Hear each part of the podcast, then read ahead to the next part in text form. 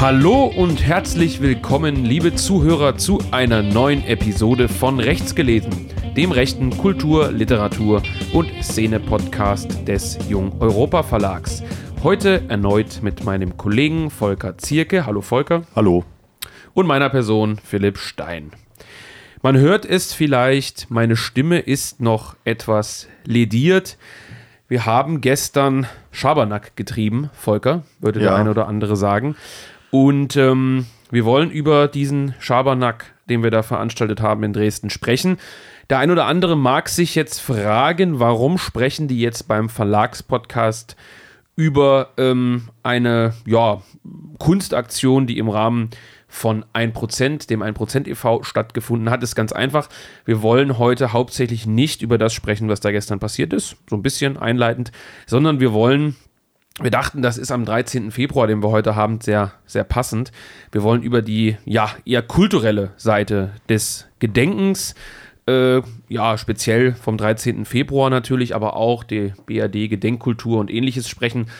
Mm, ja, und das passt, glaube ich, ganz gut zum Verlag und wir wollen auch ein, zwei Bücher noch empfehlen äh, im Laufe des Podcasts. Also dementsprechend äh, starten wir hier bei von rechts gelesen mit dem Thema 13. Februar Gedenkkultur in der Bundesrepublik Deutschland, Moral Bombing, vielleicht auch sowas. Mal sehen, wo es uns hintreibt. Und äh, ich sprach vom Schabernack, Volker.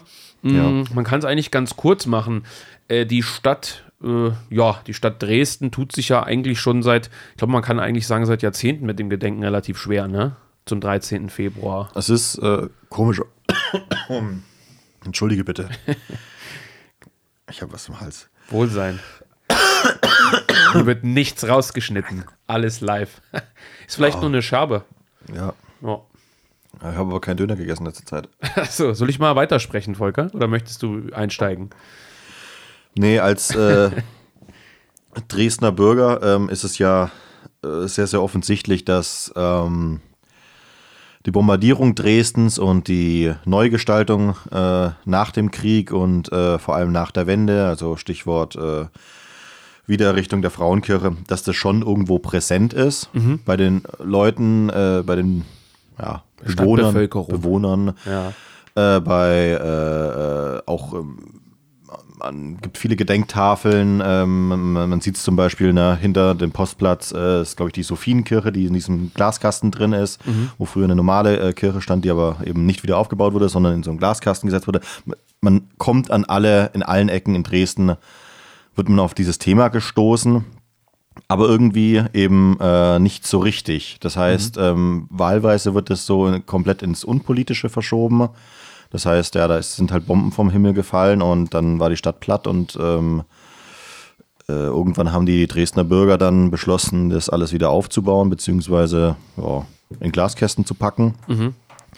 Und das, die andere Seite ist eben das, äh, was der Oberbürgermeister veranstaltet, was äh, Offizielle der Stadt äh, immer wieder äh, propagieren. Es ist sozusagen dieses äh, ja, dieser lebendige Schuldkult, äh, um mal den Begriff ins Spiel zu bringen, dass eben die Stadt bombardiert wurde, dass das natürlich äh, tragisch ist, aber dass, und das stand ja auf der ähm, alten Gedenktafel auf dem Altmarkt, dass der Krieg, der von Deutschland in die Welt getragen wurde, an diesem Tag nach Dresden zurückkam. Mhm. Und ähm, das sind so die zwei gängigen Motive, die ich sehe. Also es wird nicht verdrängt, Mhm. Aber ich glaube halt, dass es äh, anderswo an, anders mit diesem Thema umgegangen würde, wenn es eben nicht Deutschland wäre und wenn Dresden keine deutsche Stadt wäre. Ja, da äh, muss man ja immer an sowas wie Twitter denken, wo sich solche Trolle äh, an, am 13. Februar beziehungsweise rund um diesen Gedenktag immer austoben. Und da ist, glaube ich, so, da, da, da gibt es so eine Parole, die, die fasst eigentlich so das gesamte Geschichtsbild der Bundesrepublik äh, ganz schön zusammen. Sowas kommt von sowas. Ja. Das ist ja so ein Klassiker, der äh, von der von den Ultra-Bannern St. Paulis bis hin zu den äh, linken, äh, linksliberalen Twitter-Accounts bis hin zu, äh, ja, ich sag mal, etablierten Politikern eigentlich so der äh, Gesamtkonsens der Geschichtspolitik äh, der Bundesrepublik ist, also im Grunde genommen einfach zu sagen, ihr habt angefangen und jetzt beschwert euch nicht, dass ihr es zurückkriegt. So, das ist Genau. im Grunde genommen so das relativ eindimensionale Geschichtsbild der Bundesrepublik, das äh, eben in keinster Weise auch unterscheidet, beispielsweise zwischen Zivilbevölkerung, zwischen militärischen äh, Zielen, zwischen Soldaten. Ähm, es gibt ja dann auch immer, das führt uns jetzt ein bisschen weg, aber es sei mal erwähnt, äh, es gibt ja dann immer diese Partisanenerschießung, das ist auch so ein klassisches Ja. Thema in der Geschichtsforschung, äh, wo man dann sagt, naja, äh, es gab zwar rechtlich gedeckte Vorschriften, die sozusagen, wenn man so will, äh, weltweit galten, was Partisanenbekämpfung angeht, aber da wurde so und so gehandelt. Heißt, man, man geht immer mit diesem äh, ja, moralischen Maßstab an die Bewertung der Historie ran und äh, wälzt das eben nicht nur, deswegen bringe ich das ins Spiel mit diesen Partisanen, das ist eben nicht nur ein Thema rund um den 13. Februar, sondern halt alles, äh, ja, was irgendwie mit dem Krieg zu tun hat, den Deutschland äh, begonnen hat, begonnen haben soll. Kann man sich jetzt aussuchen, welche Variante einem da äh, gefällt. Ähm, genau, also dass da so mit dieser moralischen Kategorie dran geht, die unterm Strich eigentlich immer nur heißt, ihr seid selber schuld, weil ihr habt angefangen. So. Und die Stadt Dresden hat ja nun, und das ist ja auch ein Punkt, den du hier in unserer Vorbereitung so ein bisschen notiert hast, zu dem ich jetzt noch nicht zwingend kommen will, aber äh, der ganz gut da schon zu passt. Ähm, was wir jetzt aktuell in Dresden erleben, ist ja eigentlich schon so ein kompletter Ausläufer dessen, was mal war. Soll heißen, ich glaube, am 11. Februar war diesmal äh, die Demonstration, die große, sage ich mal, Der Gedenkmarsch. Ne? der Gedenkmarsch, der klassische Gedenkmarsch, äh, der, ich weiß nicht, ich glaube, früher von der JLO ausgerichtet wurde, immer so aus dem Umfeld der NPD kam. Ich glaube, das kann man so sagen, kann man so zusammenfassen, auch wenn ich da kein Experte bin. Ähm, der hat, glaube ich, jetzt am, ich möchte den, möchte den Herren nicht zu nahe treten, das ist jetzt kein, kein, kein Angriff, aber im Vergleich zu früher, der zählte, glaube ich, 1000 Mann ungefähr oder so. Ein relativ trauriges Bild, muss man sagen, also für dieses Thema. Ne? Und äh, ich will jetzt keine Zahlen nennen, weil ich jetzt nichts Falsches erzählen will, aber das waren ja Zehntausende früher. Ja. Ne? Ähm, und äh, ja, also das, das Gedenken in der Stadt wurde im Grunde genommen eigentlich schon ziemlich eingedämmt, muss man sagen. Ja. Und äh, beschränkt sich im Grunde genommen auf äh, Symbolpolitik. Also es wird am Heidefriedhof ist der Klassiker Grenzen niedergelegt. Das machen Burschenschaften, das machen ein paar rechte Gruppierungen, das machen ein paar ältere Leute, die das äh, teilweise noch pflegen. Und ähm, ja, natürlich die Stadtoberen mit dieser Lichterkette, diese da, nee, Menschenkette, die sie da immer machen, wo sie sich alle an, an Händen halten, äh, wie im Kindergarten und dann da rumstehen und, und äh, ihre Auftritte halt haben.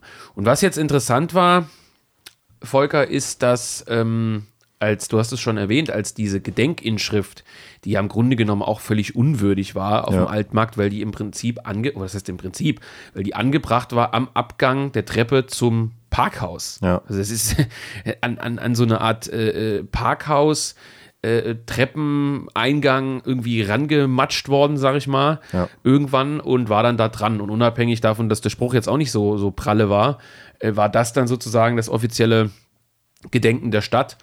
Ähm, was mich über, was heißt überrascht, als das dann entfernt wurde, klammheimlich von der Stadt, äh, kürzlich, finde ich es schon interessant, ähm, wie die Dresdner damit umgegangen sind. Weil wir haben ja von 1% aufgerufen, mit ein paar anderen dort Kerzen äh, niederzu hinzustellen. Auch unser Verlag hat dazu aufgerufen. Wir hatten ja sogar eine kleine, ich sag mal, Buchverlosung gemacht, zusammen mit einigen äh, Lesern, die dann äh, Bücher gesponsert haben für Leute, die dort äh, was hinstellen. Ja, ja, ja. Ähm, und das ging dann ja aber immer weiter. Also ich habe das so ein bisschen aus den Augen verloren.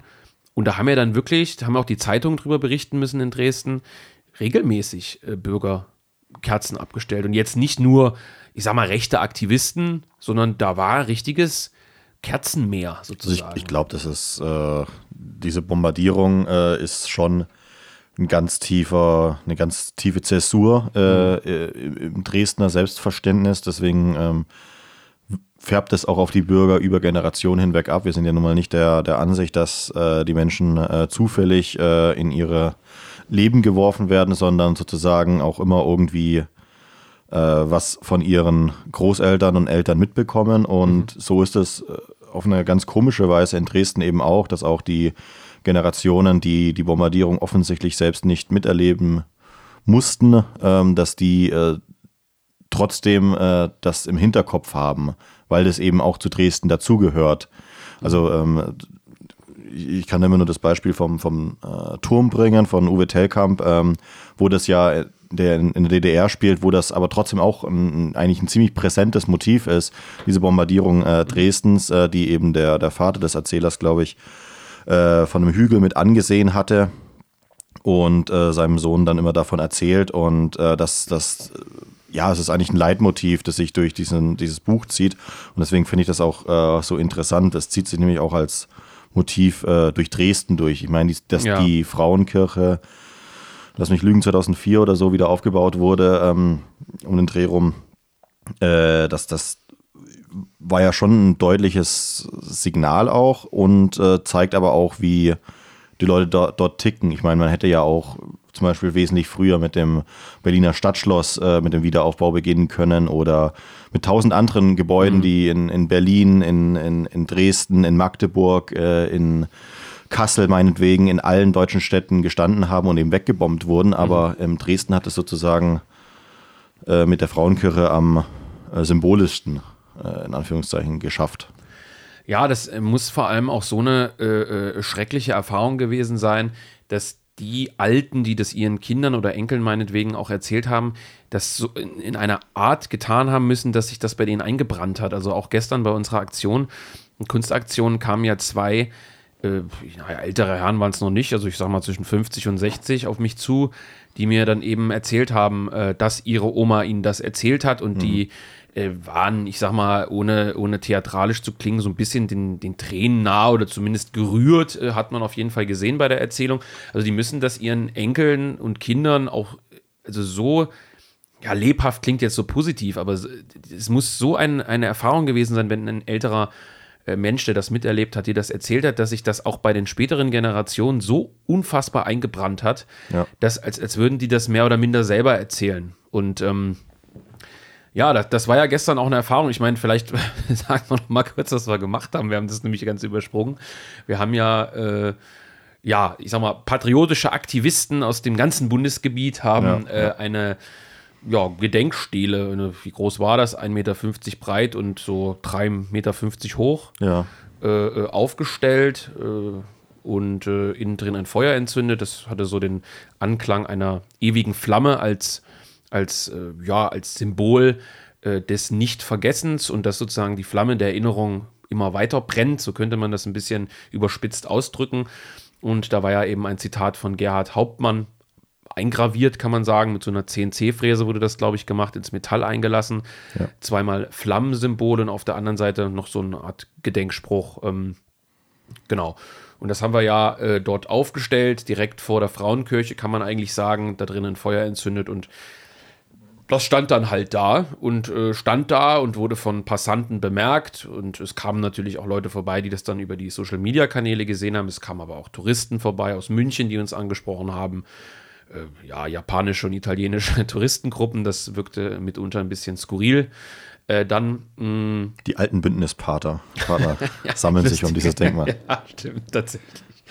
Und äh, genau, und äh, ja, dann hat die Stadt irgendwann entschieden, dass das jetzt lang genug dort gestanden hat, mal abgekürzt, hat die Feuerwehr gerufen, das Feuer innen drin gelöscht. Das THW hat es auf einen äh, ja, Laster geladen, ich glaube um, weiß ich nicht, 0.30 Uhr oder so. Ja. Und hat es dann abtransportiert. Ja, und das ist jetzt, das war jetzt erst gestern, wir nehmen heute am 13. Februar auf. Ähm, das ist die Kurzversion dieser Kunstaktion, die ja mit Unterstützung von 1% eben dort in Dresden stattgefunden hat. Und wir haben uns heute, du hast ja eigentlich heute relativ spontan gedacht, lass uns über die kulturellen oder lass uns über das Gedenken generell sprechen. Ist ein sehr interessantes Thema. Wir haben jetzt so ein bisschen eingeleitet. Ähm, und ich will mal die Frage stellen, äh, du hast hier auf deinem schlauen Zettel notiert, in Anführungszeichen altrechte Thematik. Ähm, ich habe das ja einleitend schon so ein bisschen gesagt, deswegen hatte ich das Thema auch schon angerissen. Äh, wenn man an das Gedenken in Dresden denkt, dann denkt man eigentlich automatisch an eben den Trauermarsch, den ja. Gedenkmarsch, den es eben über, ich denke mal, Jahrzehnte da gab, mhm. der immer riesig war und der, ich glaube, das darf man schon so sagen, auch immer extrem eskaliert ist. Ja. Unabhängig davon, wer daran jetzt Schuld trägt. Ich war da nie dabei, ich habe das auch nie groß beobachtet, dementsprechend kann ich das auch nicht einordnen.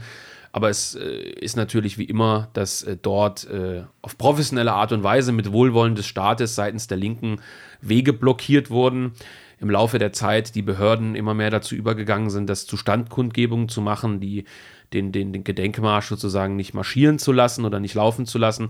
Aber wenn man das jetzt mal runterbricht, äh, Anfang, Mitte der 2000er waren das riesengroße Aufläufe. Ja. ja und ähm, ganz eindeutig natürlich dominiert. Du hast es ja so geschrieben, in Anführungszeichen altrechte Thematik, wenn man diese Dichotomie Alt- und Neurechts jetzt mal hier aufmachen will. Ähm, ganz eindeutig natürlich äh, dominiert aus dem Milieu der NPD, ähm, der freien Kräfte, autonome Nationalisten, alles sowas, was es halt zu dieser Zeit sehr stark gab.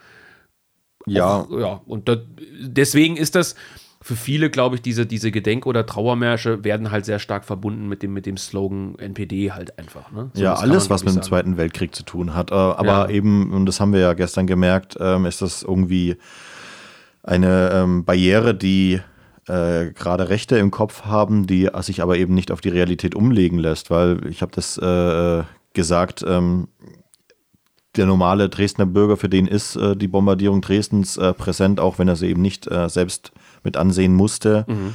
Und ähm, für viele stellt sich die Frage nach, ähm, äh, darf man die Bombardierung betrauern? Gar nicht, weil die das als diese Frage völlig selbstverständlich mit Ja beantworten. Und würdest du das auf den Zweiten Weltkrieg ganz generell ausweiten? Weil wir ja nicht nur über Dresden sprechen wollen. Also äh, zum Beispiel nehmen wir mal an, äh, bei Burschenschaften gibt's, wird das Heldengedenken genannt. Volkstrauertag sagt man im, ja, im ja, allgemeinen Sprachjargon. Hm, würdest du das, wenn wir jetzt über Gedenken generell sprechen, als, als Phänomen oder, oder als menschliche, ja, als menschliche Eigenschaft, was auch immer, äh, lässt sich das übertragen? Also wenn, wenn, wenn jetzt irgendwo, wenn man jetzt irgendwo in, weiß ich nicht, Fanfarenzug reingerät, wo gesagt wird, wir, wir gedenken heute der gefallenen Soldaten des Ersten und Zweiten Weltkriegs, des Ortes äh, Michelshausen in Thüringen oder sowas, dass der durchschnittliche Bürger dann, dann da auch sozusagen sagt, ja klar, wir gedenken sozusagen der Soldaten oder findet er das eher anrüchig? An sich würde ich schon sagen, dass äh, solche Trauerthemen, wenn man es mal so äh, salopp sagen möchte, ähm, in irgendeiner Weise bei den, bei den Leuten verfangen. Aber man muss natürlich auch auf der anderen Seite sagen, und äh, das ist ja das sozusagen die, die Zusammenfassung dessen, was ich eben schon gesagt habe, dass es in Dresden doch was anderes ist. Also ja. in einer besonderen Form äh, ich will nicht sagen zelebriert wird, aber eben präsent ist bei den Leuten. Wie gesagt, in Berlin äh, zum Beispiel, eine Stadt, die äh, schlimmer wahrscheinlich im Endeffekt bombardiert wurde als äh, Dresden ähm, scheint mir das nicht so präsent. Und du hast ja da auch zum Beispiel noch die äh, Kaiser Wilhelm Gedächtniskirche, ähm, wie sie, glaube ich, heute heißt, ähm, die in äh, Charlottenburg äh, in diesem Stadtteil eben steht und, und in noch zerstörten Zustand ist. Ja. Ähm, und trotzdem wird es aber nicht so stark äh, nach vorne gekehrt oder äh, ist in irgendeiner Weise präsent. Und das hängt natürlich mit der, mit der Mentalität der Stadt Berlin zusammen, ähm, ohne jetzt wieder mal äh, auf Berlin rumhacken zu wollen, aber Dresden ist eine, eine, andere Stadt, die funktioniert anders und die, die wirkt auch eher wie ein Dorf. Ähm. Könntest auch Kassel hernehmen. Ich meine, ich bin ja nur aus der Nähe der Stadt, war da äh, vergleichsweise oft unterwegs. Kassel wird ja noch bei Goethe als die schönste Stadt Deutschlands beschrieben, also als ja. Fach, Fachwerk, Fachwerk äh, Idylle, was ja die Kleinstädte außenrum noch sind, zumindest von der Architektur. Fritzlar, Homberg, Melsungen, sowas. Ähm, Grüße gehen raus. Äh, aber Kassel äh, wurde ja auch nahezu komplett zerbombt. Ja. Also ich glaube, so weiß ich nicht, zwischen 80 und 90 Prozent oder so. Und ähm, da ist, spielt das auch überhaupt keine Rolle. Also ja. da wird es bestimmt auch irgendeine offizielle Gedenkveranstaltung der Stadt geben. Aber dass das im Stadt, Stadtbild, beziehungsweise in der Stadtgesellschaft, Zivilgesellschaft, wie immer man das nennen will, in irgendeiner Weise präsent wäre, gar nicht, null. Also der, gar nix. Also, ne? also ich will es nicht vergamifizieren, äh, aber es ist wie mit dem äh, Fußballverein. Es, fast jede Stadt hat einen Fußballverein, aber äh, nicht in jeder Stadt ist der Fußballverein so präsent.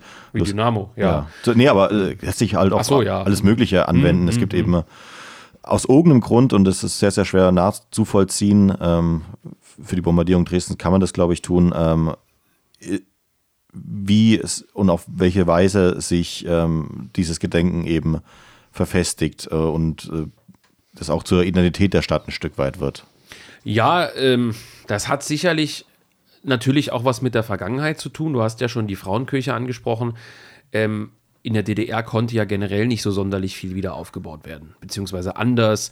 Äh, wir, wir sprechen ja hier nicht nur über die Frauenkirche, wir sprechen ja über beträchtliche Teile der Stadt, die nur ja bedingt oder, oder in schlechtem Maße wieder aufgebaut. Also sagen wir mal so, nach dieser Bombardierung äh, sah es in Dresden anders aus, wie es dann irgendwann in den 70er, 80er Jahren in Kassel aussah, ja. wo man halt alles wieder hochgezogen hat. Natürlich nicht so wie in Dresden. Glücklicherweise hat man in Dresden das erst relativ spät wieder angefangen, dieses Thema, also Stadtrestaurierung sozusagen. Es gab Kam schon in den 50er Jahren äh, umfangreiche Pläne, diesen den ja. Altmarkt äh, aufzubauen eben, aber das, da gibt es auch ein Papier, das ist im Internet verfügbar, mhm. ähm, sozusagen, um nationale Identität äh, zu stiften, äh, ja. ist dieser Altmarkt umgebaut angeschaut, aber was, was du, worauf du auch, glaube ich, abstellst so ein bisschen. Das ist die DDR-Geschichtsschreibung auch. Ja, aber dass es halt auch eben auf diese Stelle beschränkt ist. Ja. Man sieht es zum Beispiel auf alten Bildern, ähm, die, die, die Johannstadt äh, früher, also wenn man sozusagen über die St. Petersburger Straße mhm. weiter nach äh, Osten äh, flanieren will, Dort äh, sieht man dann einen ganz krassen Bruch. Dort ist die Straße und auf der nächsten Seite ist alles voll mit Plattenbauten. Ja. Ähm, die sind in, den, eben in der Nachkriegszeit dort errichtet worden und eben nicht die alte ähm, Gründerzeitfassaden sind dort wieder aufgebaut worden, weil mhm. sozusagen das äh, Gedenken der DDR an diesem Punkt geendet hat und dann eben den Plattenbauten gewichen ist.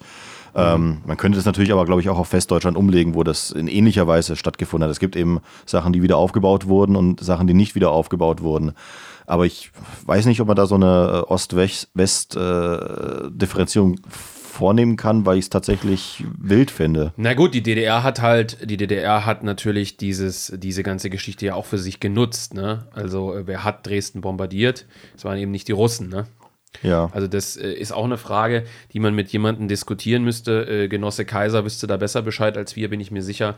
Ähm, das DDR-Geschichtsbild ist ja nochmal sowieso ein ganz eigenes Thema. Wir hatten es im Rahmen vieler Podcast-Sendungen ja gehabt, dass generell die DDR zwar natürlich ein, ein aufoktroyiertes Konstrukt war, äh, aber eben die nationale Identität äh, lange nicht so schlimm angegriffen hat wie diese angloamerikanische Einflussnahme. Und ähm, scheinbar scheint das Gedenken, was heißt scheinbar, anscheinend scheint das Gedenken an Dresden auch auf eine gewisse Art und Weise konserviert zu sein. Ja. Also, dass man äh, hier eben noch sagt, ja, diese Stadt wurde bombardiert zu Unrecht. Das ist erst, das ist ja eigentlich das Entscheidende, wo man, wo man mit dem Stift jetzt eigentlich so den Strich drunter machen muss, markieren muss, dass ein nicht unerheblicher Teil dieser Stadtbevölkerung, die auch tatsächlich vielleicht aus Dresden oder der Umgebung stammt, sagt, sie wurde zu Unrecht bombardiert, immer mit diesem Narrativ Zivilbevölkerung. Ja. Und gegen du vermutlich in Kassel oder Pforzheim oder was ja auch so schlimm bombardiert wurde, andere Städten und vermutlich auch teilweise im Osten, auch Stichwort Magdeburg und so, ja. sicherlich viele Leute findest, die sagten, naja gut, genau dieses Ding, sowas kommt von sowas, wir haben halt den Krieg begonnen und die haben uns halt zerbombt. So. Ja. Und das ist in Dresden wirklich so ein, so ein Unikum eigentlich, dass diese Stadt sich in dieser Frage, glaube ich, gar nicht so uneins ist. Also es ja. gibt natürlich ganz viele Schattierungen, Leute, die halt stärker in Anführungszeichen differenzieren, äh, aber unterm Strich glaube ich, dass auch ein nicht unerheblicher Teil der Stadtbevölkerung, die vielleicht CDU wählt, vielleicht sogar teilweise SPD oder so, in dieser Frage gar nicht so gar nicht so polarisierend ist. Das glaube ich auch, ja. Was das Gedenken als solches angeht, ist es, glaube ich, was anderes. Also ähm, diese Meinung zu Unrecht bombardiert, Verbrechen, Zivilbevölkerung äh, ausgelöscht, heißt natürlich noch nicht, dass man da tendenziell in einer Umfrage eher Ja sagen würde oder Ja dass man auch äh, beispielsweise die Gedenk- und Trauermärsche gut gefunden hat, die ja, ja. als Krawallveranstaltung im Endeffekt, glaube ich, stark wahrgenommen wurden. Ja, du hast das, glaube ich, äh, am Rande der Veranstaltung zu mir gesagt, dass äh, der Bundesbürger nicht so sehr hasst wie Krawall. Ja, ist ja auch so. Also äh, es gibt ja auch schon Stimmen, das äh, sind zwar wenige, aber unser, ich sag mal, unser Fotograf berichtete mir das äh, heute, dass es, äh, dass ihn Leute äh, aus seinem Wohnumfeld angesprochen hätten, dass sie das extrem gut fanden und extrem würdig, aber dass man das ja schon dann auch irgendwann hätte wieder abbauen müssen. Also ja. das ist halt so die, der Charakter des Bundesbürgers auch, äh, äh, ja, bitte machen, aber nur zu den Öffnungszeiten, so zu den offiziellen Betriebszeiten. So. Also Krawall bitte nicht. Und das äh, war ja auch lange Zeit, weil du das Thema, wie gesagt, Altrechts in Anführungszeichen aufgeschrieben hast, lange Zeit ja dann auch die Überlegung, als in der sogenannten altrechten Szene äh, autonome Nationalisten und Co., die ja dann teilweise auch mit Piercings und schwarzen Kappen und so rumgelaufen sind, gesagt haben, naja gut, was treiben wir hier eigentlich? Wir rennen hier mit 1000, 2000 Mann durch eine westdeutsche Stadt, schreien äh, eine Parole, irgendwelche Parolen, die ich jetzt mal nicht wiederhole, weil ich sonst vermutlich angeklagt werde Äh, und, und außenrum stehen Leute, die uns eventuell eigentlich sogar gar nicht so schlecht finden, aber sagen, was sind das für Idioten? Und das ist natürlich so ein generelles Problem, eben auch bei, bei Gedenkveranstaltungen. Die Leute ja. fanden das gestern deswegen gut. Wie gesagt, ich will dem übrigens nicht, ich will das übrigens jetzt nicht legitimieren dadurch, ne? Also, dass, dass ich das gut finde, diese, diese Biedermann-Mentalität. Ja. Aber Fakt ist eben, dass die Leute das gestern gut fanden, weil da lief keine Musik, ja. wurden keine Reden gehalten, da stand, äh, ja, spöttisch haben einige gesagt, eine Feuertonne. Das sah schön aus, das hatte eine traumhafte Kulisse natürlich vor der Frauenkirche. Und man konnte sich das einfach angucken. Man konnte ja. die Leute, die außen rum standen, ansprechen. Die haben einem freundlich was erzählt. Und deswegen kam das auch bei Touristen an. Ja. So, und das ist halt die Frage. Äh, muss ein Gedenken so aussehen? Ist ein Gedenken immer eine würdevolle, getragene, äh, ja, andächtige Trauerveranstaltung? Darf man auch anders trauern? Darf man wütend trauern? Darf man Krawall machen? Auch das ist ja grundsätzlich erstmal eine legitime Angelegenheit, zu sagen, Wut ist da, die muss irgendwo hin. Muss jetzt nicht unbedingt was kaputt machen, jemanden angreifen, aber eben, äh, es gibt auch andere Formen der, der Trauerbewältigung, könnte man jetzt sagen. Ich halte es halt auch für wichtig, dass äh, Gedenken nicht entpolitisiert wird, so wie das auch, glaube ja. ich, viele ähm, in der AfD fordern würden. Oder bei der Bundeswehr zum Beispiel. Ja, dass, ja. dass dann äh, sagt, gut, äh, an der alten Tafel stand eben dieser Satz, äh, der Krieg wurde von Deutschland in die Welt getragen und kommt jetzt nach Dresden zurück, so. Mhm. Ähm, dass man den nur streichen müsste und äh, sozusagen das Gedenken wäre gut. So, aber das ähm, halte ich eben für prägend für so ein äh, Gedenken, dass man Sachen schon genau benennt. Und gerade beim Bombenkrieg hat es ja eine geopolitische Komponente, also äh, warum ist der Krieg geführt worden und warum ist er äh, so erbittert auch gegen äh, die Zivilbevölkerung äh, getragen worden. Also man kann ja nicht sich hinstellen und sagen, äh, wenn irgendwelche Leute ähm, sagen, es gibt eine Kollektivschuld der Deutschen, dass man das einfach nur ausblenden müsste und dann wären Gedenken in Ordnung. Das ist es eben nicht. Eine Kollektivschuld äh, auf das deutsche Volk zu münzen, ist nicht in Ordnung. Mhm. Und ähm, das sollte man so ein Rahmen von so einem äh, Gedenken auch immer klar benennen und man sollte eben, ja, sowas durchaus zulassen, wenn man sagt, man ist äh, wütend und ja. man, man, man, ist nicht vielleicht auch nicht bereit zu einer Versöhnung. Das halte ich auch im Rahmen eines Gedenkens für äh, notwendig, dass es eben auch solche Leute gibt und dann eben nicht immer dieses peinliche, von oben runter belehrende, äh, diese auf, auf Völkerversöhnung äh, abstellende Gefühlsduselei eigentlich, wie das eben von äh, äh, ja, den, den, den, von den Landesregierungen, von den Bundesregierungen, von den Bürgermeistern und Landräten immer an solchen Daten immer äh, äh, zelebriert wird, dass man dann eben immer äh, sagt, ja, das muss ein Mahnmal sein, um jetzt wieder zusammenzufinden. Ja, das kann sein, aber wenn es nicht so ist, dann ist es auch in Ordnung. Zumal man es nicht erzwingen kann. Ja. Äh, da möchte ich einen, äh, einen Buchtipp auch mal einstreuen. Äh, das Buch heißt Die Moral des Bombenterrors, alliierte Flächenbombardements im Zweiten Weltkrieg, ist von äh, dem geschätzten Professor Lothar Fritze, der mittlerweile einer unserer Autoren ist. Unter anderem Kulturkampf hat er in unserem Verlag äh, vorgelegt. Wir bieten auch gerade von ihm, dieser Mini-Werbeblock sei trotz des 13. Februars erlaubt, ähm, ein Doppelpaket von ihm an mit zwei Büchern, die sich mit den aktuellen Thematiken beschäftigen. Wer da Interesse hat, findet das unter, ich glaube, Fritze-Paket in der Suche äh, bei uns auf der Internetseite. Aber der hat ein Buch geschrieben im Olzok Verlag. Beim Titel möchte man ja meinen, es sei vielleicht bei Antaios, äh, Jung Europa oder so einem äh, altrechten Verlag erschienen. Nein, das Buch ist bei Olzok erschienen, einem mehr oder minder Mainstream-Verlag äh, und hat einen kleinen Skandal ausgelöst, weil äh, Fritze eben ähm, Mitarbeiter am Hannah-Arendt-Institut in Dresden äh, war und auch äh, ja, Privatdozent an der TU Chemnitz. Und, und, der Lehrer von Benedikt. Einer der Professoren von Benedikt Kaiser. Und die Moral des Bombenterrors ist ein ganz, ganz hervorragendes Buch, wo es eben genau um dieses Moral Bombing geht. Deswegen, ja. weil du es gerade angesprochen hast, passt das ganz gut rein. Da sind solche Kapitel drin wie äh, Völkerrecht, Luftkriegsdoktrin, Strategie der Flächenbombardements, die Doktrin des Moral Bombing, Völkerrecht und Moral und so weiter ist also wirklich ein Sachbuch mit tausenden Quellen, Anhang, äh, Personenverzeichnis, Ortsverzeichnis, Sachregister, aber wirklich, wirklich gut. Äh, äh, bieten wir leider nicht an, weil es eben nur noch antiquarisch erhältlich ist. Ich glaube aber für einen relativ schmalen Taler. Wer das äh, weitergehend interessant findet, schaut auf den üblichen Antiquariatsportalen mal nach die Moral des Bombenterrors von Lothar Fritze nur mal so eingestreut. Das hatte ich mir extra rausgelegt, weil das sehr, sehr gut zu unserer Sendung passt. Auch wenn wir heute nicht generell über dieses Thema Bombardements sprechen, auch wenn unsere lieben linken Freunde jetzt Coventry bestimmt gleich einwerfen. Ja, das ist aber ein interessantes Thema. Ja, natürlich ist es ein interessantes Thema. Das auch immer, äh, es gibt ja in Dresden, in Gorbitz die Coventry-Straße. Genau, ein riesenlanges Ding. Ne? Ja, dass ja. die auch immer wieder äh, an, angewandt wird, ähm, dass äh, die Deutschen ja sowas auch gemacht hätten, aber.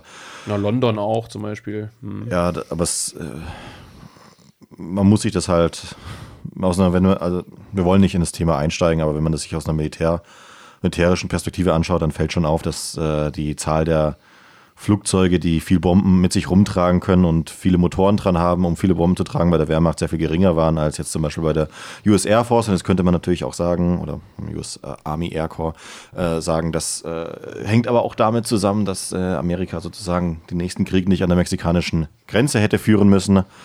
Ähm, das äh, ist auch klar. Ja, das wär, wäre, glaube ich, äh, generell ein interessantes Thema, äh, mal drüber zu sprechen. Ist natürlich relativ diffizil, weil es eben auch in diesen Bereich Zweiter Weltkrieg reingeht, von dem sich die neue Rechte jetzt nicht generell fernhält. Das muss, kann man, glaube ich, nicht sagen, auch wenn man sich die Publikationen beispielsweise von äh, Dr. Stefan Scheil im Antaios Verlag anschaut, ist ja auch ein Historiker, dessen Arbeiten von der Mainstream-Geschichtsschreibung in den Bereich des Revisionismus geschoben werden.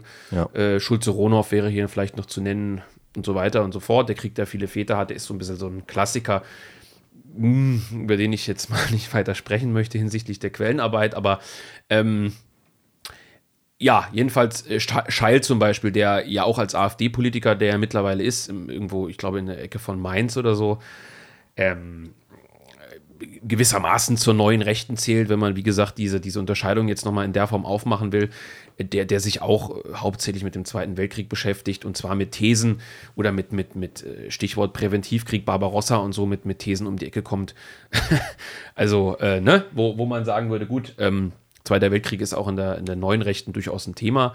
Ähm, wo du hast den Punkt ja nicht umsonst notiert, äh, mit dem, diesen Anführungszeichen altrechte Thematik ist für die neue Rechte, wie gesagt, wenn wir mal bei, dieser, bei, diesen, äh, bei diesen Unterscheidungen bleiben, ist das Thema Gedenken äh, auch zu solchen Tagen, auch wenn wir mal auf die AfD blicken, die sich da ja immer so ein bisschen stiefmütterlich verhält ja. bei diesem Thema, ist das was, über das wir mehr sprechen müssen? Äh, auch auf die Gefahr hin, dass wir dann uns auch viel mit Zweiter Weltkrieg und mit, mit rückwärts gewandten Themen, Anführungszeichen, beschäftigen? Äh, sollte man vielleicht sogar da eher einen Bogen drum machen und sagen, naja, im stillen Gedenken und gut, warum hat jetzt ein Prozent gerade statt beispielsweise das Thema Remigration größer zu machen, diesen 13. Februar gewählt? Ist das nicht was, was, was uns in die falsche Richtung lenkt? Ich glaube, das ist ja durchaus auch was, was du mit deiner, deiner notierten Frage äh, anthematisieren äh, wolltest. Ne? Also ich glaube halt, dass das, ähm ich glaube, dass es schwierig ist und man sich immer versucht, vor dem Thema ähm, so ein bisschen zu verstecken, weil man eben immer dem Fehlschluss äh, unterliegt, zu glauben, das würde die Leute nicht interessieren. Und ähm, was wir eben von gestern mitnehmen können, ist, glaube ich, dass äh, sie sehr wohl interessiert. Ähm, aber das weiß man auch, glaube ich. Ähm, das, das Problem ist sozusagen, dass man ähm, dadurch, dass man annimmt, ähm, es würde sie nicht interessieren, immer gern auf die Themen abstellt, äh, von denen man denkt, dass es die Leute interessiert. Und das ist jetzt, sag ich mal, in, in der neuen Rechten, der wir jetzt der AfD, die AfD äh, zuschlagen, das ist immer das Thema Ausländer, das ist das Thema, weiß nicht, Steuern oder Inflation oder sowas. Und da wird eben immer drauf rumgeritten. Und ähm, das ist auch richtig, ähm, absolut. Aber man darf dann eben nicht in einen Modus verfallen, in dem man glaubt, die, diese Themen wären äh, der einzige Sinnzweck. Ähm, denn auch das hat eben geopolitische Komponente zum Beispiel. Auch das hat, ähm, sind letztendlich, also gerade zum Beispiel Migration ist ja eine der Ausprägungen, eine der Symptome ähm, von, von geopolitischen Problemen und die muss man eben auch in irgendeiner Weise benennen können. Man muss eben auch benennen können, wie eben, äh, wir hatten uns vielleicht mal darüber unterhalten, über ähm, deutsche Opfer, fremde Täter, ähm, über, diesen, über diese Hierarchie der Opfer, mhm. dass die auch ganz stark mit diesem, was wir Schuldkult nennen, zusammenhängt. Der, weil eben dieses Deutschland nicht mehr in der Lage ist, ähm, äh, das eigene klar zu benennen und in, in ja, sag ich mal, irgendeine Liebe dazu zu empfinden. Um, und das halte ich für ein Problem und, und ich, ich würde aber auch keine Ratschläge verteilen wollen, wie man damit umgehen kann. Also ich glaube, dass es eine ganz, ganz wichtige Erkenntnis gibt bei allen, durch alle rechten politischen Lager, gibt es mittlerweile bei jedem, den man als vernünftig bezeichnen kann. Und zwar nicht in diesem AfD-vernünftig gesunder Menschenverstand, sondern Leute, die daran arbeiten, wirklich was zu bewegen. Gibt es eine Einsicht, die sich mittlerweile zum Glück durchgesetzt hat. Wir werden die Zukunft nicht durch einen Beweis irgendwelcher Dinge aus der Historie verändern können also man ging ja lange oder, oder, weite Teile der Rechten ging ja lange Zeit, ich sage jetzt mal solche Stichwörter, werfe ich mal rein wie David Irving, äh, der ja nun in Dresden durchaus auch äh, bekannt ist durch, durch Vorträge, riesengroße Vorträge, die dort stattgefunden haben. Lange Zeit haben viele Leute fest daran geglaubt, dass man nur beweisen müsste, dass dieses oder jenes nicht passiert ist oder dass ja. dieses und jenes anders war. Äh, auch hier Stichwort Präventivkrieg Barbarossa, dass die Deutschen eigentlich, dass das alles vielschichtiger ist es spricht natürlich nichts dagegen, sich als Historiker vor allem mit historischen Themen zu beschäftigen. Also, dass, dass beispielsweise Scheil, ich nenne ihn jetzt einfach mal exemplarisch, aber auch Leute wie Nolte und so weiter äh, an diesen Themen geforscht und gearbeitet haben, das ist gut, das ist wichtig. Da darf man auch jetzt nicht hergehen und sagen, naja, das bringt doch alles nichts. Aber zu glauben, man könnte sozusagen ein Buch schreiben, was endlich die Geschichte aufdeckt, sozusagen, oder man zwingt den Staat dazu, irgendwas zuzugeben oder es werden irgendwelche Akten endlich freigegeben und so weiter. Und dann ändert sich die Realität dadurch, dass die Leute irgendwie aufwachen. So ja. die schweigende Mehrheit sagt, ach, das war ja gar nicht so, dann ist ja Deutschland irgendwie voll cool und äh, alles ist super und wir können endlich anständig gedenken und so. Das wird nicht passieren. Ja. Es gibt ja nicht umsonst diesen wirklich ausgelatschten Spruch, dass äh, die, die äh, Geschichte von den Siegern geschrieben wird, aber es ist halt einfach Fakt so ja. und äh, das kann man einfach nochmal festnageln und festhalten. Stete Wiederholung und so weiter. Und äh, diejenigen, die, die die Hoheit haben darüber, die werden die Geschichte halt deuten. Und es ist nicht so, dass es jetzt irgendeine Enthüllung gibt und dann bricht, bricht das Lügengebäude zusammen oder so. ja, also wie das dann halt äh, so, so geschrieben wird. Das ist jetzt keine, wie gesagt, keine Verächtlichmachung von Leuten, die, die sich mit solchen Themen beschäftigen. Alles schön und gut, gehört auch dazu. Du hast es gesagt, das ist ein wichtiger Teil, ähm, den man nicht ausblenden sollte, aber es ist eben, es ist eben nur ein Teil. So, und ähm, ich bin wie du auch der Meinung, es ist eine, eine schwierige Sache. Also man kann sich jetzt innerhalb eines politischen Milieus halt nicht nur mit Geschichte beschäftigen. Das geht es halt nicht. Grundsätzlich immer schwer, ähm, Dinge vermitteln zu wollen, äh, von denen man weiß und auch vermitteln möchte, dass sie zwangsläufig mit anderen Sachen zusammenhängen. Ja. Du würdest gerne schreiben, ähm, wir müssen äh, alle kriminellen Ausländer abschieben, mhm. ähm, weil die kriminell sind und äh, damit hat sich die Sache gegessen und deswegen wäre alles gut. Aber ich halte es auch gleichzeitig eben für ein äh, Problem, dass äh, die Prämisse nicht stimmt. Also, dass ja. damit doch nicht alles gut wird. Und wir, se wir sehen es an so Sachen wie Gedenken, dass eben diese Psychose, die Kollektivpsychose, die die Deutschen äh, äh ergriffen hat, dass sie tiefer sitzt als nur, ähm, wir haben äh, ein bisschen prozentual gesehen zu großen Anteil an Ausländern im Land. Zumal man jetzt ja so weit gehen könnte, äh, zu sagen, dass das, wofür viele Rechte glauben zu kämpfen, ja das Produkt der Schuldkult-Nachkriegsordnung ist. Ja. Ne? Also, aber das äh, ist jetzt ein ganz anderes Thema. Ähm, Fakt ist, glaube ich, was man unter diesem Punkt Altrechts, Neurechts in Anführungszeichen festhalten kann, dass die sogenannte neue Rechte jetzt nicht davor zurückschrecken darf, äh, sich mit diesen Themen zu beschäftigen. Mhm. Äh, Gerade auch im Bereich der Gedenkkultur, der würdigen Gedenkkultur, aber dass man eben als, als vielleicht Trennung zu manchen anderen äh, politischen Akteuren äh, eben erkannt hat, hoffentlich erkannt hat, dass das jetzt nicht der einzige Weg in, durch die Zukunft ist. Ich, ich ne? würde es auch gerne nochmal vielleicht trennen. Es gibt ja immer eine äußere und eine innere Funktion. Ähm, also ob man jetzt zum Beispiel immer Bilder ähm, postieren muss, wo man eben, äh, weiß nicht, am Heidefriedhof einen Kranz niedergelegt hat, das sei mal ähm, dahingestellt. Mhm. Was aber, glaube ich, ähm, tatsächlich gut funktioniert und deswegen machen das auch so viele ähm, Gruppen unterschiedlicher Couleur, also du hast angesprochen, Burschenschaften, AfD, JA bestimmt, ähm, äh, identitäre Aktivisten, ähm, ist das gemeinsames Gedenken auch immer was äh, eine Art Erlebnis ist und äh, ich will das jetzt nicht irgendwie jetzt wieder gamifizieren, also Erlebnis als ähm, boah cool, äh, wir machen das, sondern dass es auch was, äh, wie soll man, was Emotionales hat, wenn man da eben zusammen sowas macht und dass man solche Rituale pflegt, dass man eben mit seinen äh, Genossen, seinen Kameraden, seinen Gefährten, wie auch immer, ähm, einen Kranz niederlegt, dass man sich äh, ordentlich anzieht für sowas, dass man vielleicht sich auch mal eine gute, das weiß nicht, der Sprecher von der Burschenschaft, der eben eine, eine gute Rede vorbereitet hat zu diesem Thema, dass man sich einen guten Gastredner einlädt, dass das auch ähm, Feiern äh, im besten Sinn sein können, die äh, verbinden. Ne? Ja. Ohne dass man es jetzt rein funktional begreift, im Sinne von, wir machen das, weil, weil das eine bestimmte Funktion ausübt. Also, dass man es, wie gesagt, rein aus, dieser, aus diesem Gesichtspunkt betreibt, zu sagen, wir gedenken jetzt, weil es eine Veranstaltung ist, wo viele Leute kommen oder so. Ähm, man darf es, glaube ich, nicht nur aus so, einem, aus so einer Perspektive betrachten. Also, es ist schon eine Sache, die man um seiner Selbstwillen sozusagen tut, weil, weil man es halt will, aus einem inneren Antrieb. Aber das ist natürlich eine Komponente, die man bei sowas nicht vernachlässigen darf, ja. Das ist natürlich gemeinschaftsbildend auch. Ja. Und das kann, ja, und äh, vom, vom Kleinen ins Große, von unten nach oben aufbauen. Äh, das kann natürlich auch für ein ganzes Volk im Grunde genommen äh, gemeinschaftsbildend sein. Ne? Ja. Hat man ja in vielen Epochen der Geschichte durchaus auch gesehen. Ja. Beziehungsweise man kann es heute noch sehen. Ich meine, man braucht ja nur, äh, ich weiß nicht, ob, ob man das russische äh, Gedenken, das ist ja eigentlich eine Siegesfeier, Ja. ähm, ist vielleicht ein schwieriger Vergleich, aber ich denke, dass sowas ja ohne jede politische Wertung in der Ukraine durchaus gerade entstehen könnte in, in verschiedenen äh, Kreisen dort. Also das Betrauern der Gefallenen dort, ich glaube, das, das hat schon unglaubliche Wirkung, ne? Ja. Also zumindest, äh, sagen wir mal, zumindest in politischen Kreisen ist das eine Sache. Und es gibt natürlich dann ganz andere, ganz andere, also in anderen Kulturen auch ganz andere Gedenkrituale. Ich, ich nenne jetzt mal sowas Verrücktes wie Palästina.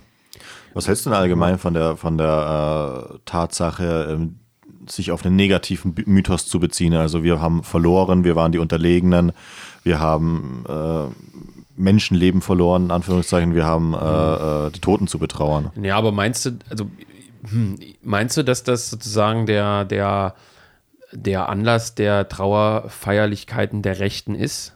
Also wir sind die Verlierer und wir, wir haben.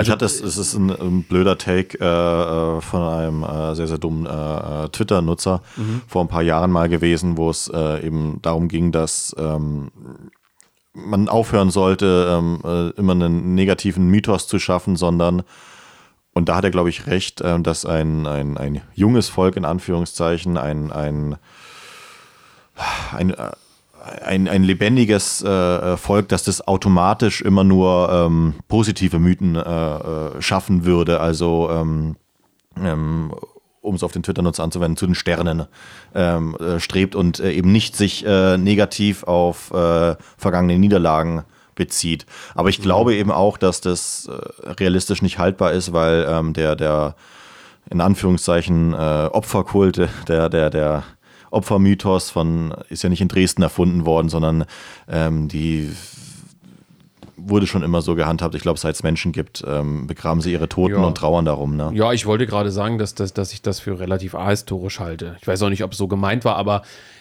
alle Völker der Geschichte haben ihre Toten betrauert. Man kann natürlich jetzt sagen, naja, also ich meine, klar, äh, äh, man kann da jetzt natürlich auf sowas ganz Lamoyantes anspielen. Also ich glaube nicht, dass wir so gedenken,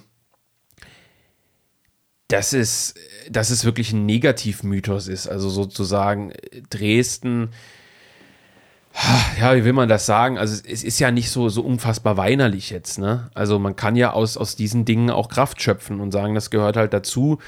Aber wir beschäftigen uns deswegen jetzt nicht die ganze Zeit mit diesem Thema und, und, und werden dadurch depressiv und, und fallen irgendwie ab oder was auch immer.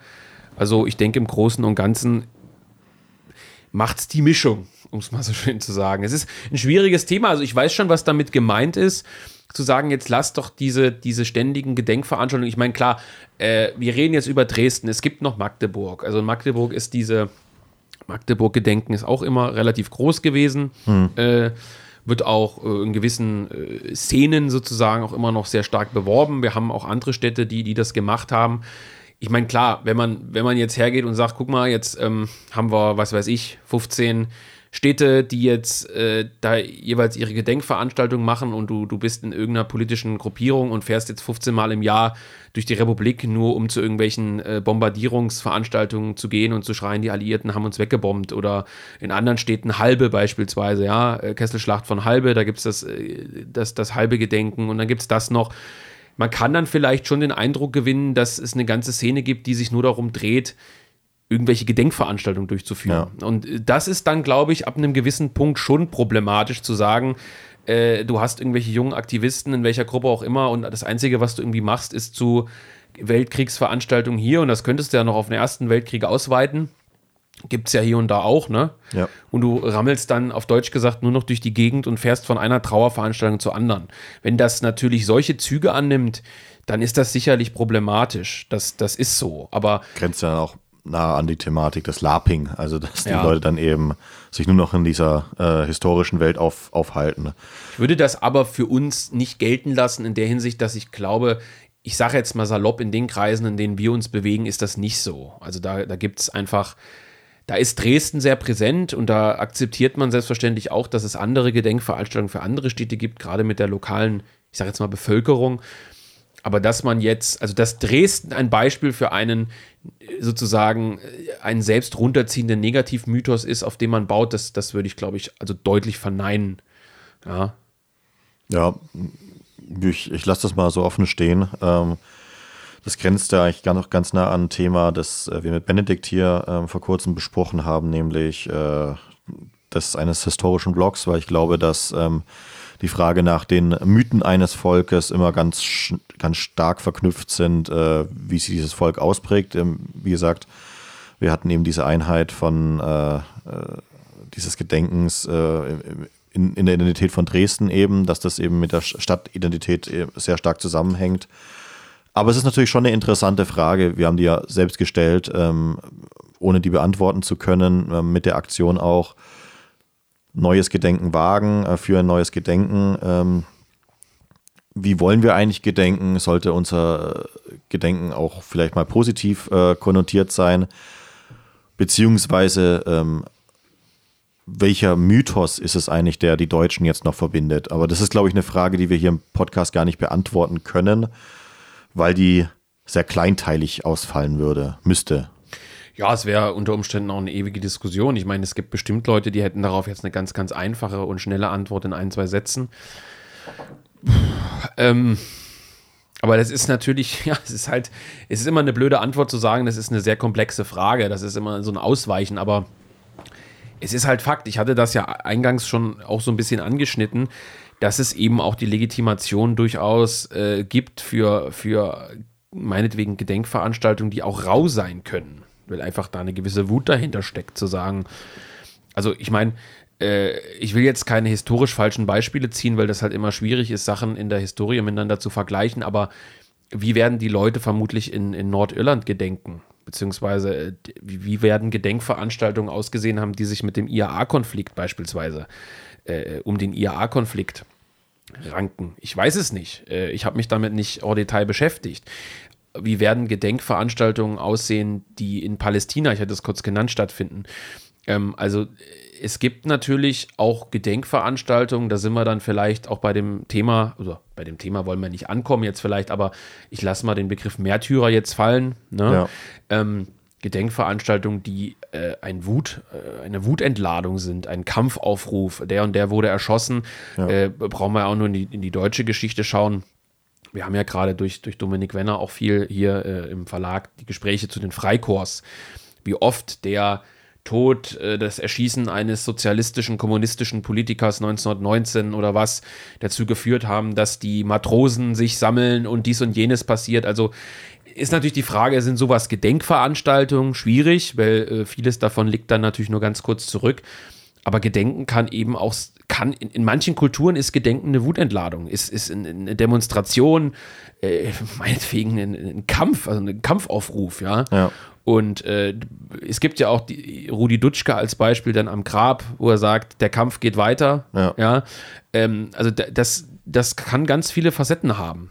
Also das kann eben sowas sein, wie wir gestern gemacht haben. Das ist eine stille, andächtige Geschichte Du kannst auch riesige Feuerschalen, ich meine, bei der, bei, der, bei der deutschen Burschenschaft äh, ist es so, äh, da gibt es ja auch immer diesen großen Fackel, Fackelmarsch, Fackelzug äh, hoch zum Burschenschaftsdenkmal rund um den, um den Burschentag am Freitag, wo der toten oder der gefallenen Burschenschafter explizit gedacht wird, äh, aller Kriege.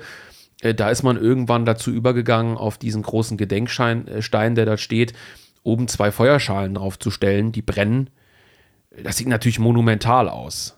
Ja, ich, ich muss ja. das natürlich äh, kurz drüber nachgedacht, äh, natürlich auch der, der, der Kollektivschuldthese wieder beipflichten, denn es stimmt natürlich, denn äh, der, der, der, faschistische Nationalsozialismus, der speist sich ja aus der Romantik, äh, was eine zutiefst deutsche äh, ja, Strömung ist und die ist traditionell negativ konnotiert. Ähm, die ist äh, mit Todessymbolen durchaus auf, aufgeladen. Ähm, mhm. Und äh, vielleicht hängt es damit zusammen, mhm. dass, äh, dass die Deutschen grundsätzlich äh, gern gedenken äh, in, in einer sag ich mal, romantischen Manier, ähm, auch wenn ich das jetzt nicht mhm. wissenschaftlich begründen Wobei kann. Wobei im Nationalsozialismus ja trotzdem dieses Gedenken immer verbunden war mit einem Aufruf zum Handeln. Ja. Also im, im Grunde genommen jetzt ganz wertfrei erstmal gesagt, zu sagen, äh, was weiß ich, Marsch auf die Feldherrnhalle oder sowas, ja. Ähm, was denn? Nee, nix. Guckst mich so kritisch an. Nein, ja, also zu sagen, äh, ja, wie soll man sagen, also sie sind für uns gestorben, damit ja, das heutige ja. Deutschland so aussieht, wie es aussieht. Wir müssen ihren Auftrag annehmen und so weiter und so fort. Also das war wie in, in vielen, äh, ich sag mal, äh, Systemen dieser Art, du hast den Begriff Faschismus genannt, könntest aber auch eben andere äh, hernehmen, zu sagen, sie sind für uns gestorben, ja, das ist ganz traurig, dass das und das passiert ist, aber es hat einen Sinn gehabt, es hat einen Zweck gehabt, wir führen ihr Andenken weiter und so weiter und so fort. Das ist ja eine ganz monument, ein ganz monumentaler Unterschied zu diesem Gedenken und das sage ich jetzt erstmal grundsätzlich wertfrei zu dem, was eben der Oberbürgermeister Hilbert da jetzt in Dresden veranstaltet. Ja, ja, ja. Der sagt ja nicht, ähm, die zivilen Opfer in Dresden sind tragisch, aber sie sind dafür gestorben, dass wir heute ein demokratisches und freies Deutschland haben. Ja. So, ne? Das ist ja ein Totenkult. Man könnte mhm. sogar sagen Opferkult, zu sagen, sie sind für uns gestorben. Ja. Da bist du ja automatisch mehr oder minder in dem Gedanken der Ahnenreihe. Ja. Äh, auch wenn das jetzt, auch wenn man das theoretisch auf Bevölkerung übertragen könnte, das muss jetzt nicht unbedingt Volk und so weiter, aber immer dieses Sie sind für uns gestorben, das hatte einen Zweck, es hatte einen tieferen Sinn. So, und das fehlt ja dem BRD-Gedenken meistens komplett. Also, ich weiß nicht, selbst, ich war noch nie bei irgendeiner, Bund, bei einem, irgendeiner Bundeswehrbegräbnis, aber wenn man jetzt mal Afghanistan oder so hernimmt, da hast du es vielleicht noch so ein bisschen, dass dann irgendein Kommandant da vielleicht steht, und sagt, ja, die Soldaten in Afghanistan sind dafür gestorben, dass, dass, dass unsere Welt freier ist oder so. Aber selbst das würde denen vermutlich schwierig über die Lippen gehen. Ja, natürlich auch, weil es gelogen ist. Muss ich, muss ich natürlich dann äh, die, die Rede von Christian Trull äh, anbringen, die ähm, Grüße an Till an dieser Stelle. Ähm, das, das, das war eine Rede, die ist vor äh, 10 oder 15 Jahren von so einem Bundeswehrgeneral äh, anlässlich seiner Verabschiedung ähm, von seiner Division, glaube ich, gehalten worden, die aber sehr, sehr, sehr, sehr, sehr freiheitlich-demokratisch äh, gehalten ist, so nach dem Motto, ähm, ja, es gibt böse Dinge in der Welt ähm, und wir sind die Soldaten, wir müssen unseren äh, Job tun äh, mhm. und diese bösen Dinge aus unserer Welt heraushalten, ähm, was sozusagen schon das Maximale ist, was in der Bundesrepublik und in der Bundeswehr sozusagen möglich ist, um ähm, äh, zu verklausulieren, zu sagen, es gibt Dinge, für die man äh, sterben kann und sollte und äh, wir sind diejenigen, die das machen. Ähm, aber das stimmt, es ist, glaube ich, auch in, inzwischen schon Anachronismus. Ja, das ist ja auch so obskur an diesen ganzen Freaks, die irgendwo äh, Ukraine-Flaggen oder Israel-Flaggen oder ja, was auch immer in ihren Profilen haben. Das sind irgendwelche Johnnies, die sitzen da vor ihrem Computer, haben irgend so eine äh, Hornbrille auf, arbeiten als äh, Verkäufer im IT-Bereich oder sowas äh, sind so weltoffen und schreiben, äh, einer hat, glaube ich, geschrieben aus hahaha, aus, das war der beste Tweet überhaupt, aus eurem Mülleimer, den ihr da produziert habt, da werden jetzt äh, Kugeln für die Ukraine gemacht. Wie gefällt mhm. euch das, ihr Putin-Schilz oder so? Ich weiß nicht, ob es äh, ein gewisser Aktivist des dritten Wegs war, der das geschrieben hat, der uns regelmäßig mit Kommentaren bombardiert, die nie freigeschaltet werden, weil er so ein Volltrottel ist oder äh, wer auch immer das ist. nein, es war lustigerweise eher so ein weltoffener Typ. Aber da, da siehst du auch diese unfassbaren Unterschiede. Ich, bin jetzt sicherlich kein, äh, das darf man sagen, Israel-Fan, ja, Ja. Äh, aber äh, die haben dort genauso wie vermutlich ein nicht unerheblicher Teil der Ukrainer eben noch einen Opfermythos. Ja. Zu sagen, äh, weil da ist halt auch wirklich Krieg. Also zu sagen, die sind für uns gefallen, ja. Und äh, dann sitzen aber diese BRD-Typen dort am Rechner, sind für die Ukraine oder sind für Israel oder sind für irgendwas anderes und verstehen gar nicht, was das bedeutet. Also da spreche ich jetzt nicht nur über unser äh, durchaus präsentes Thema des Krieges, dass die gar nicht verstehen, was da so richtig los ist mit ihrem NATO-Unterstütze und, und ich spende hier und spende da, was das überhaupt bedeutet, sondern auch, was diese, was diese, diese äh, Trauerkultur da bedeutet. Also Schau dir das an, äh, Kravtschenko, äh, der ja das Vorwort zu dem Naziokratiebuch geschrieben hat, was wir veröffentlichten, dieses Manifest des ukrainischen Nationalismus, ja, das ist bei uns erschienen ähm, vor vielen Jahren, ich glaube 2017. Der ist ja gefallen äh, durch, ich glaube, Artilleriefeuer der Russen. Äh, wir haben dann Fotos veröffentlicht von seiner äh, Beerdigung. Klar, undenkbar in der Bundesrepublik. Ja. Also undenkbar. Ne? Und ähm, sowas feiern äh, solche Leute dann wieder. Und in Deutschland würden sie sagen, das ist irgendwie eine faschistische Stilistik und was auch Ja. immer. Also es gibt überhaupt keine, in der, beim Normalbürger in der Bundesrepublik überhaupt kein Verständnis mehr für diese Art des Gedenkens. Ja. Es ist, Ja, Mythen werden im, im Feuer äh, geschmiedet und die Deutschen haben das sozusagen sehr gut äh, über Jahrzehnte geschafft, ähm, sich von diesem Fer Feuer fernzuhalten. Ähm, und andere Nationen, äh, für die war das halt nie weg. Also ähm, für die Ukrainer, das ist jetzt äh, kein Geheimnis, äh, war der Krieg schon se- seit 2014 äh, präsent. Äh, ich glaube, im Gazastreifen ist er nie völlig weg. Ähm, das ist, ist halt normal für die. Und ähm, aber der Bundesdeutsche neigt eben auch dazu, immer äh, sein eigenes Wissen auf die ganze Welt äh, sozusagen äh, anlegen zu wollen. das hat er vom Amerikaner gelernt. Wobei der Amerikaner ja lustigerweise auch eine andere Gedenkkultur hat als wir. Ja, Trotz der Tatsache, dass, dass er eine, völlig andere Gesellschaft äh, abbildet, auch von seiner Struktur als beispielsweise die Ukraine. ja, die legen ihre Hände aufs Herz. Das machen auch gerne die Nationalspieler nach, ne? Habe ich, habe ich, ja, ja, habe ich auch schon, äh, habe ich auch schon oft bei, bei ja, äh, Veranstaltungen verschiedener Parteien gesehen, dass die Leute dann so beim, beim Singen der Nationalhymne dann plötzlich Deutschen Veranstaltungen. Ja, ja. Ja, genau. So Das, darauf wollte ich hinaus, dass das Leute so adaptieren, weil sie das sozusagen Unfassbar. als äh, ja, ich wollte noch vielleicht auf eine Sache unbedingt ähm, hinaus, ähm, weil ich das Gespräch, ähm, wir hatten diese Gespräche ja auch ähm, äh, gestern. Thema, wie müssen äh, Gedenken aussehen? Ähm, ob man sozusagen, um dieses Symbol in Dresden zu verfestigen, die Frauenkirche vielleicht hätte gar nicht aufbauen äh, dürfen. Das finde ich eigentlich eine interessante und provokante Frage. Na, aus Sicht der BRD äh, mussten sie das natürlich tun, weil äh, du ja im Prinzip damit deinen eigenen Mythos, wenn es so einen gibt, bestärkst, zu sagen. Also man muss vielleicht dazu sagen, die dunklen Steine, äh, die jetzt sozusagen da in der Frauenkirche zu sehen sind, sind ja alte Steine, Ja. die man wieder verwendet hat.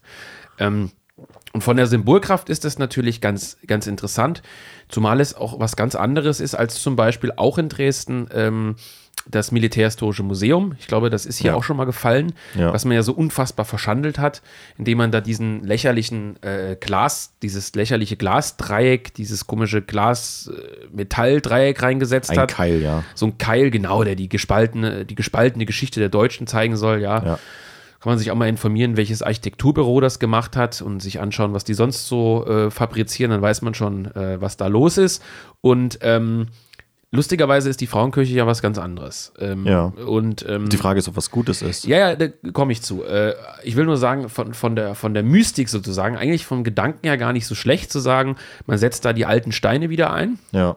tut neue dazu und man hat eigentlich ein Symbol, was, wo ich sagen würde, das könnte auch von Rechten kommen, zu sagen, äh, wir haben das neu aufgebaut und hier sind aber noch die alten Versatzstücke mit drin und, und so weiter. Also von der Grundidee, so wie es umgesetzt wurde, eigentlich gar nicht schlecht gemacht, was für die BRD eben selten ist. Also Stichwort Militärhistorisches Museum ist das Gegenbeispiel. Ähm, und die BRD braucht das natürlich. Also das ist sozusagen das Symbol, äh, es gab da was Böses und äh, das wurde zerstört aus bestimmten Gründen und wir haben das wieder aufgebaut und mit diesem Wiederaufbau ist alles überwunden worden. Also Wobei die Frauenkirche ja nicht von der BRD aufgebaut worden ist, sondern ja tatsächlich, glaube ich, eine Bürgerinitiative war, die auch ja, aus Spenden finanziert wurde. Ja, tatsächlich sogar, vermutlich sogar mit einem sehr, sehr guten Ansinnen. Also das müssen ja, ja nicht irgendwelche linksgrünen äh, Typen gewesen sein, aber für den Staat selber war, ist das natürlich eine sehr willkommene Geschichte, weil das, das ist so eine, das, das schreibt sozusagen die Erfolgsgeschichte fort der, der Bundesrepublik. Ne? Krieg, Zerstörung äh, durch das absolute Böse, dann DDR, auch böse, nicht ganz so böse wie, wie die zwölf Jahre, aber auch böse. Hahaha, die konnten das nicht mal wieder aufbauen oder wollten nicht ja. oder die waren zu arm oder zu dumm oder zu faul. Und jetzt kommt dann sozusagen die BRD daher, auch wenn du, äh, wie du richtig gesagt hast, nicht der Staat sozusagen die treibende Kraft war. Und jetzt steht da Dresden wieder da als, als, als die Perle Deutschlands, obwohl es so zerstört war. Und das ist natürlich eigentlich ein, ein toller Mythos, von 45 an Wirtschaftswunder, DDR überwunden, Wiedervereinigung und Dresden eigentlich so als Perle der Wiedervereinigung. Da können auch die Wessis mal hinfahren und die Stadt ist so schön. Worauf du jetzt hinaus willst und wo ich dir, glaube ich, zustimme, ist, ja, man hätte die auch zerstört lassen können.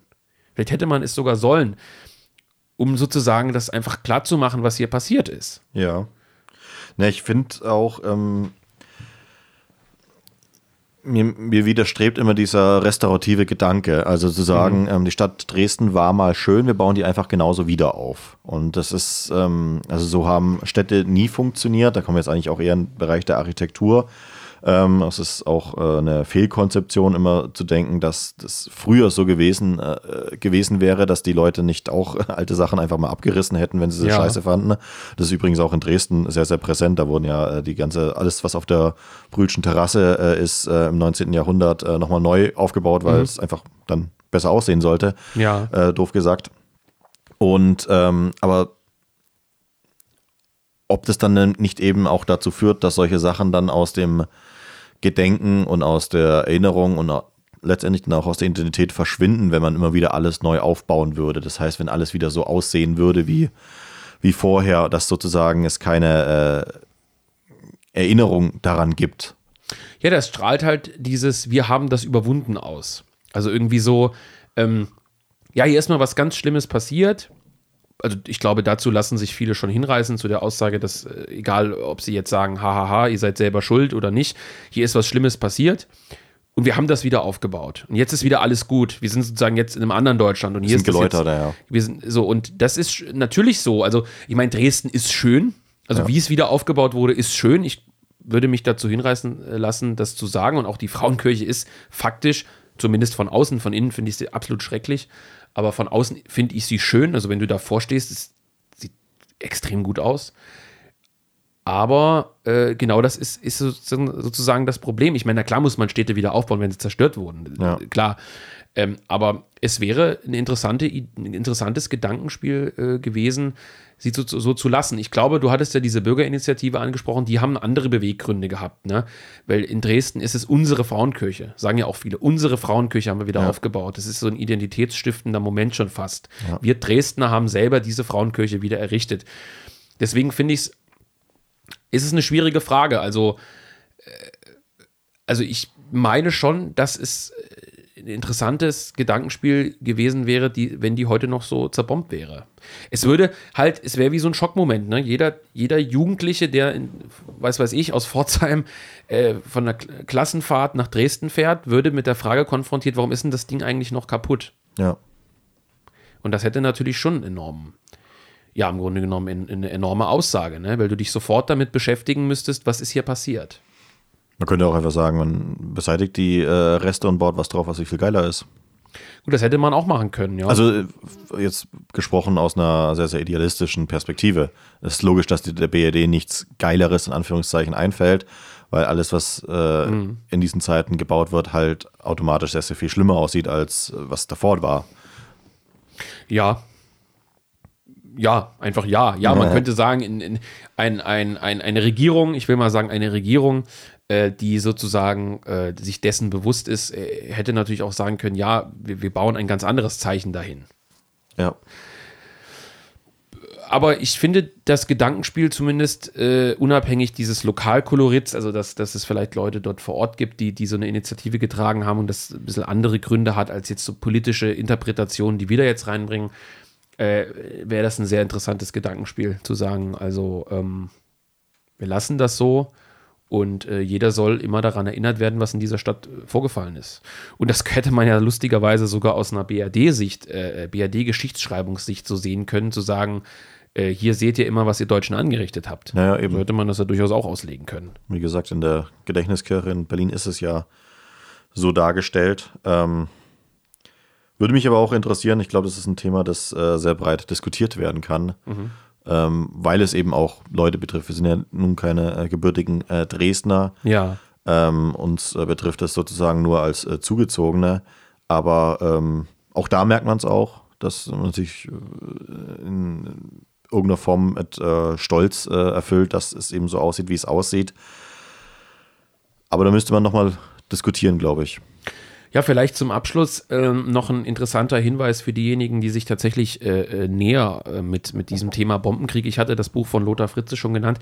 Es gibt auf dem äh, äh, Weblog, dem Sezession im Netz, einen Beitrag des geschätzten Benedikt Kaisers, erschienen am 13. Februar 2015. Die heißt Chronik des Bombenkriegs, findet man also über die, die Suche oben da hat Kaiser ein äh, bisschen Literatur zusammengetragen, die ähm, überwiegend antiquarisch verfügbar ist für äh, einen schmalen Taler. Ähm, ja, was man sozusagen weitergehend zu dem Thema äh, lesen kann. Ich glaube, er hat fast nicht, also ich glaube, Wolfgang Scharschmidt ist im Ares Verlag erschienen. Die meisten Bücher, die er dort aufführt, sind aber tatsächlich in Mainstream-Verlagen erschienen, ganz interessant. Und herausheben darf man da, glaube ich, Jörg Friedrich, Der Brand, Deutschland im Bombenkrieg äh, Warnenbuch, das ist eingeschlagen wie eine Bombe, haha, wie passend. Hm. Äh, wäre das in einem, äh, einem Nicht-Mainstream-Verlag erschienen, hätte man gesagt, das ist ein turbo-revisionistisches Buch. Äh, ist aber in einem Mainstream-Verlag erschienen, wurde dann auch krass kontrovers in, im Mainstream eben diskutiert, aber ja. natürlich eben anders, als, als wäre es jetzt bei Antaios oder so erschienen oder bei Jung Europa. Kann ich nur sehr empfehlen. Der Brand ist ein, ein wirklich gutes Buch. Und wie gesagt, Kaiser trägt da auch verschiedene Bücher zusammen, die man zum Thema lesen kann. Wir führen die alle bei jungeuropa.de nicht, weil sie eben ähm, ja, antiquarische Werke sind. Also ja. bei den Verlagen meistens nicht mehr zu beziehen. Ja, ähm, das war unsere Episode äh, zum Thema 13. Februar, beziehungsweise ähm, Gedenkkultur in der Bundesrepublik und im, im rechten Milieu.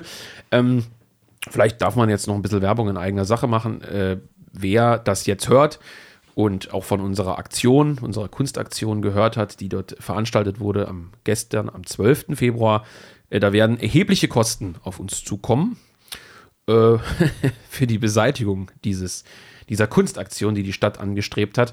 Ähm, auf 1%.de findet ihr einen Beitrag mit Kontodaten. Wer also ja, diese Sache unterstützen möchte und das gut findet, der kann da seinen Obolus dalassen. Er würde mich sehr freuen, wenn ihr das unterstützt. Es ist eine wichtige und gute Sache. Ja, in diesem Sinne, Volker, ich glaube, das war mal eine etwas andere Episode. Ja, muss auch mal sein. Muss auch mal sein. Und äh, ja, also ich glaube, zu dem Thema, du hast schon gesagt, gibt es sehr, sehr kontroverse Meinungen. Ähm, haut die wie immer in die Kommentare. Wir antworten direkt. Vielleicht greifen wir es im nächsten Podcast auf. Vielleicht ja. ignorieren wir es auch einfach. Ja. Je nachdem. Macht's gut. Bis dann.